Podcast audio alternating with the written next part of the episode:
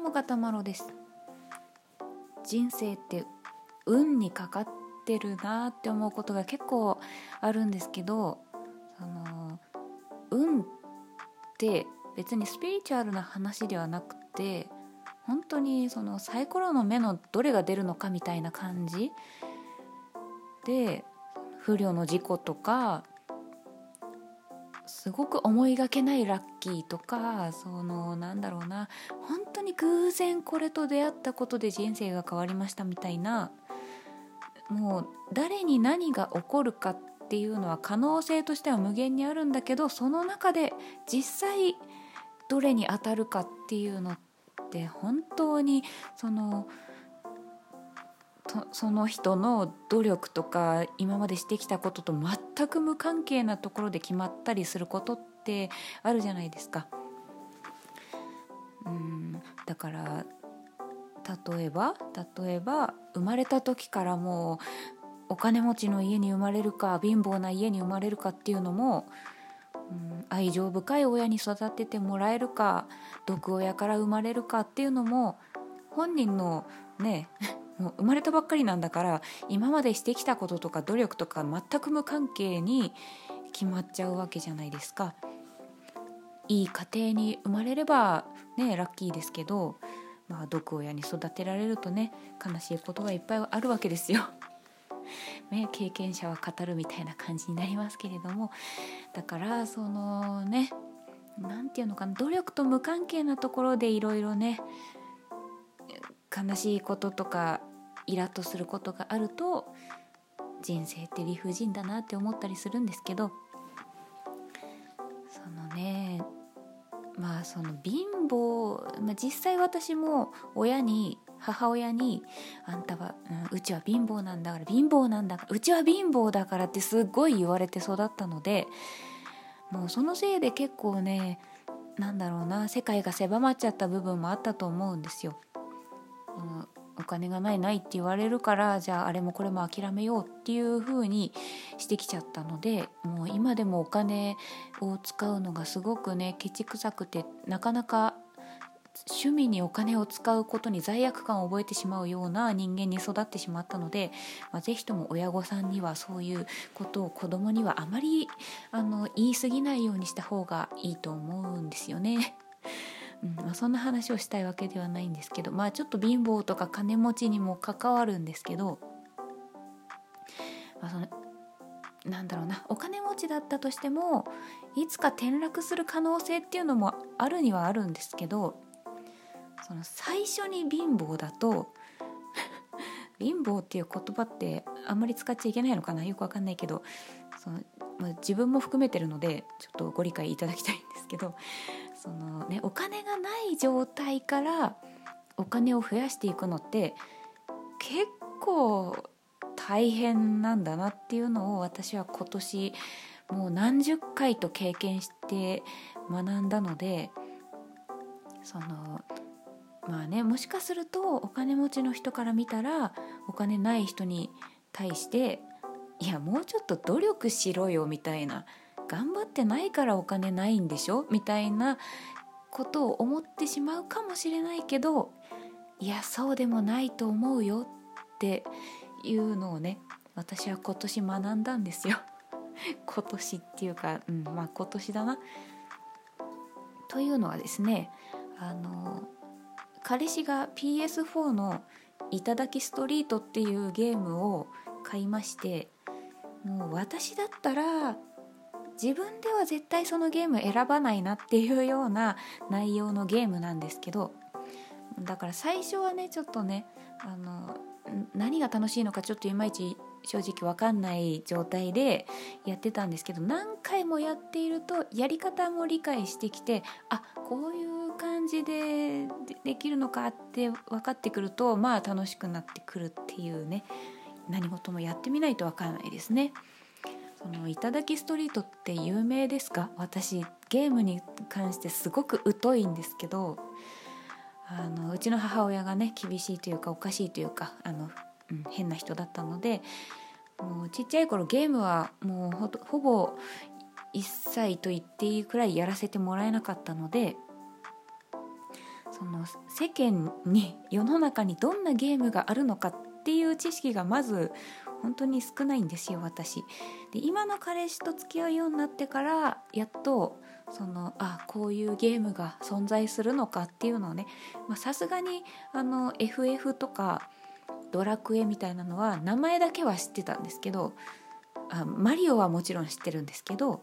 なんかそういうね本当になんかすごく有名なやつ 有名なやつっていうかなんだろう一般にも知られているような、まあ、キャラクターとかよく見るとか CM でよくやってるとかいうのはまあ存在は知ってたんですけどやったことはなかったしでまあそのなんだろうななんだ、うん、いただきストリートをねあの今の彼氏と付き合ってから初めて存在を知りまして面白いよって言われてやったんですけどまあね私数字が苦手なので、最初はねよく分かんなかったんですけどなんかそのすごろくみたいなゲームですごろくみたいにサイコロを振ってこうマス目を進んでいくんですけど、まあ、最終的にはそのプレイヤーがいくらお金を稼げるかというかそのいくら稼いだ人がまあほぼ優勝みたいな感じのゲームなんですよざっくり言うとね。有名なゲームだったら説明する必要もないかもしれないんですけど分かんないので。うん。でそのまあ運が関係してくるわけですよ。そのサイコロの目の何が出るかで本当にもう今までの努力が水の泡になったりとかですね。そのマス目マス目一つ一つに不動産というかそのお店みたいな建物建物が設定されててで最初にそのマスに泊まってそのお店買いますってあのお金を払えばそれが自分のお店になるんですよね自分のお店というか陣地というか。でその最初に泊まればまあ、あるいは誰も買っていなければそのお店が買えてでそれ以降はそのプレイヤー以外の人がそのマスに止まっちゃうともう決まったお金を払わなきゃいけないっていう所持金が最初2,000円とか2,500円とかみんな持ってるんですけどだから最初にそのお店を財産として手に入れることができるともうあのそのマスに泊まった人たちからお金がどんどん入ってくる、まあ、たまにはねあの5倍買いとか言ってあのなんだそのお店の価値の5倍ぐらいの金額で他の人に奪われちゃうっていうこともあるんですけどまあそのなんだろうなそういうことができるのもまあお金があればあるからこそ5倍買いとかできちゃうわけででそのねお店を持っているとか買えるっていうのはお金がないとできないことなんですよね。でそのなんだろうな5倍買いでお店を奪いたいって思ってもお金がなければできないしで運が悪ければその誰も持っていない土地とかお店をあの買った方が財産として持てるし後からお金もどんどん入ってくるから本当は買いたいのにもう泊まるところ泊まるところ全部他の人が所有している土地だったりしてそうすると自分の資産が増えないんですよね。あとはあのなんだっけ？えー、っと株？株を買うこともできるんですけどそのねお金が有り余ってればあのじゃあこの余ったお金を株に全部投資しちゃおうかとかまあこのお店いらないけどまあ買っとくかみたいなことがお金があるとできるんだけどもう欲しいのにお金が足りなくてあの必要最小限のお金がなくて株も買えないお店も買えないっていうことになると資産が全然増えない全然増えないのに他の人のお店に泊まっちゃうからそこでまた決まった金額払わなきゃいけないっていうので破産しちゃったりとかねするわけですよ。そうするとその別に散財してるわけでもなくただ本当に資産増やしたいのに増やす機会に恵まれないで全然お金増えない人ともうお金有り余っちゃって、まあ、投資にいっぱい回してでいっぱい投資したその株がみんな値上がりしてお金がどんどん増えていくっていうその格差がすごい差がついちゃうんですよね。で結構そのまあどんでん返しもあったりしますが最初にその資産をちょっとずつ増やすことができるかできないかっていうところで大体決まっちゃうような気がするんですよね。まあ、もちろん、うん、逆転もあるけれども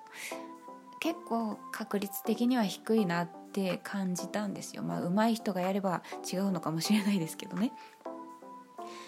でまあ上手い人っていうのもそれはゲームを何回もやったりとか、まあ、本当に頭が良くない限りは12回やっただけではちょっと小3とかもねなかなか難しいと思うんですよ分かるの理解するのがね。で何回もやってればそれは分かるようにもなりますけど人生人生じゃない人生って一度きりなのでやり直しは効かないわけじゃないですか。そうなると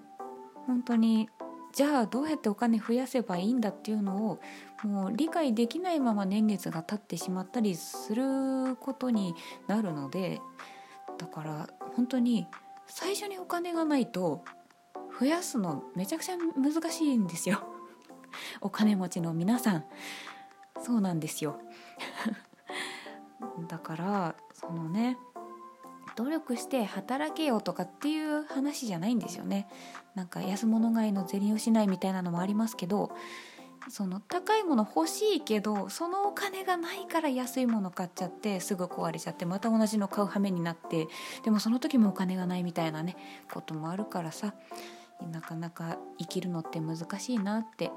今年は勉強になりましたいただきストリートでっていうお話でした。ガタマロでございました。